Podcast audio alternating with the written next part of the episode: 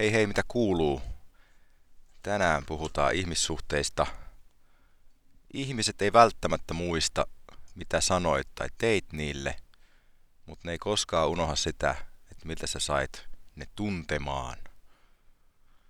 Mietit sitä, niin kuin, niitä merkittäviä ihmissuhteita, niin minkä takia ne on pysynyt elämässä, niin se on todennäköisesti siitä kiinni, että minkälaisia tunteita niissä kohtaamisissa herää.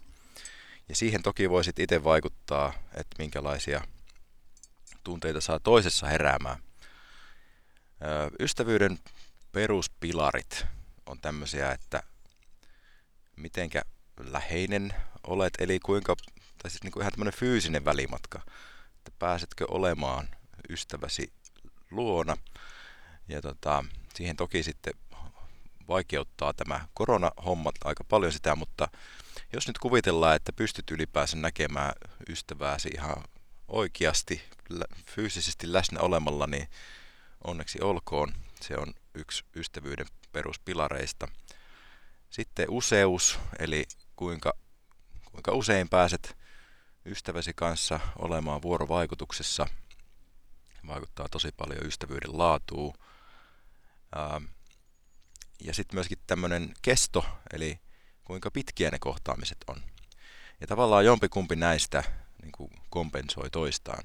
Et jos näet joka päivä kaveria vaikka duunissa, niin se tietysti sitten vaatii vähemmän sitä aikaa niihin ajatusten vaihtoihin, että se ystävyyssuhde pysyy hyvänä.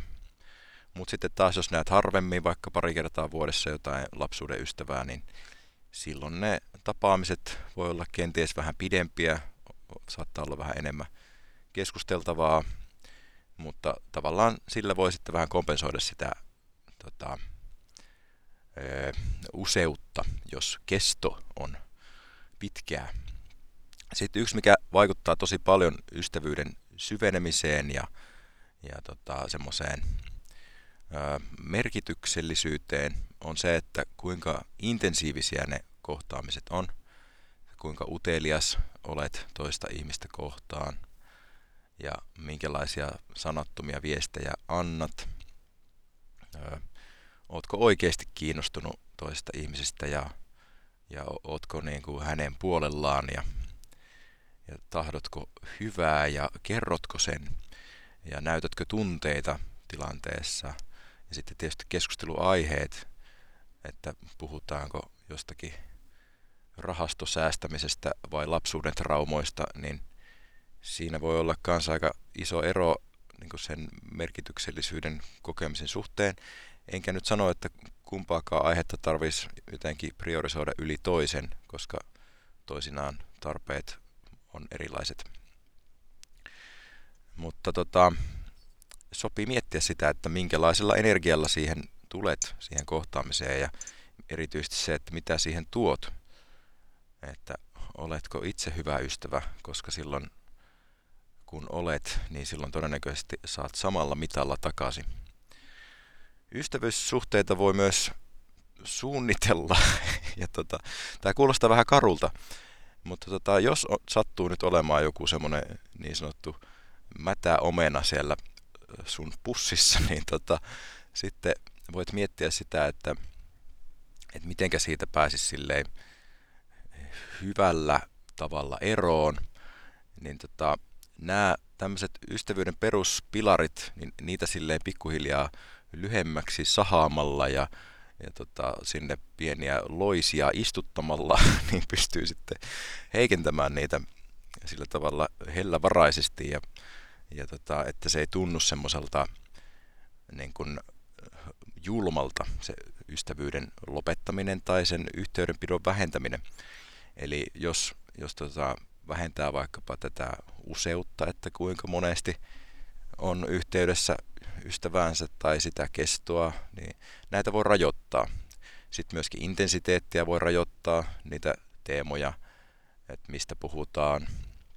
Ja silloin siinä käy niin, että tämä toinen tyyppi kokee sen vähemmän antoisena sen, sen tota, ystävyyssuhteen, jolloin se tietysti sen mielekkyys vähenee, mutta ne kuulluksi tulemisen tarpeet ja muut semmoiset asiat, jonka takia siinä ystävyyssuhteessa ollaan, niin ne, niin kun, ne lähteet vähenee sitten sinun suunnaltasi, niin silloin niitä lähdetään hakemaan sitten muualta.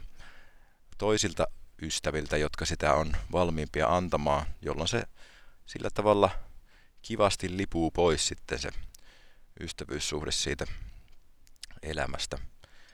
Ja tota, joskus on hyvä niin kuin tietoisesti asettaa se ystävyyssuhde niin kuin tiettyä asemaa elämässä. Et voi olla, että, että siinä on aika paljon semmoisia piirteitä, jotka rasittaa tai jotka ei vie eteenpäin. Tai sitten ihan vaan, että, että tarvii enemmän jotain muuta, mu- muunlaista yhteyttä tai energiaa tai viestiä tai mikä nyt onkaan se, että mitä niin tunnet tarvitsevas tai mitä puuttuu elämästä, niin sitä voi ystäviltä kyllä saada. Ja samalla mitalla tietysti tulee sinun sitä antaman. Niin tota, mutta mä väittäisin kyllä, että se myöskin se ystävyyteen panostaminen on tosi antoisaa, koska siitä, siitä aina oppii jotain.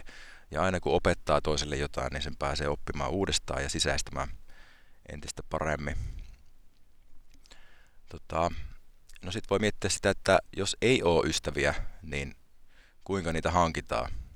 Niin siinä on nämä samat peruspilarit, mutta pitää niin kuin lähteä jostakin rakentamaan sitä juttua. Eli läheisyys, useus, kesto ja intensiteetti.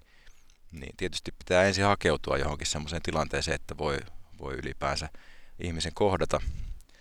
Eli tämä läheisyysaspekti välimatka, se, että on, on se, tietysti digitaalisesti voi, voi katkaista sen välimatkan saman tien, mutta tota, se ei ehkä kovin nopeasti sitten muodostu sellaiseksi kovin syväksi ystävyydeksi, mutta se on toki hyvä tapa aloittaa se.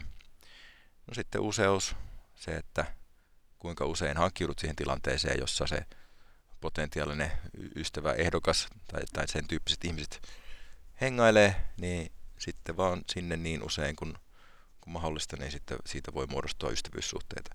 Tämän takia harrastukset on hyviä, tai koulu, tai, tai tota, mikä tahansa semmoinen yhteinen aihe, jonka äärelle usein kokoonnutaan, olkoon vaikka kiipeilyharrastus tai lukupiiri tai tota, maailmanvalloituskerho tai tota, vaikkapa tämmöiset salaliittoteoreetikoiden T-kutsut, niin, niin kaikkea tämmöistä voi sitten harrastaa ja mennä niihin tilanteisiin, jossa sitten niitä samanhenkisiä ihmisiä löytää – ja tota, mutta tietysti siinäkin on hyvä miettiä sitä tilannetta, että mitkä on sen tyyppisiä harrastuksia, että siinä on tilaa sille, sille tota, henkisemmälle yhteydelle, eli keskustelulle ja muulle, että, että jotkut tietyn tyyppiset tekemiset, vaikka se ihmisiä niin kuin yhteen tuokin, niin siinä saattaa olla aika vähän sen tyyppisiä tilaisuuksia sitten niin kuin saada ihmisten persoonista kiinni. Niin tota, sitä sopii miettiä. Et esimerkiksi vaikka joku leffakerho ei välttämättä ole paras mahdollinen, koska sinne huomio on kuitenkin jossain ihan muualla. Toki sitten sen ulkopuolella on jotain muuta, joka sitten saattaa riittää sen ystävyyden aloittamiseen. Sitten oli ihan mielenkiintoinen esimerkki tota, kirjasta, jota tässä aloitin kuuntelemaan. Ja siinä, siinä puhuttiin tämmöisestä asiasta, että, että kuinka nuoret ei välttämättä niin kuin osaa sitä, sitä niin kuin aidon elämän kohtaamista, mutta osataan kyllä sitten taas ruudun välityksellä ihmisiä kohdata, eli, eli tämmöinen niin kuin peukaloviestintä, eli että näpytellään ruudulle viestit ja, ja sillä sitten eteenpäin, niin tota, se, on, se on yllättävän hankalaa nykyskideille. Ja tota, siinä oli tämmöinen esimerkki, että et laitettiin muutama nuori tai lapsi tälleen niin kuin vastakkain siis ennestään tuntemattoman tyypin kanssa et, ja pyydettiin, että keskustelkaapa toistenne kanssa ihan mistä vaan.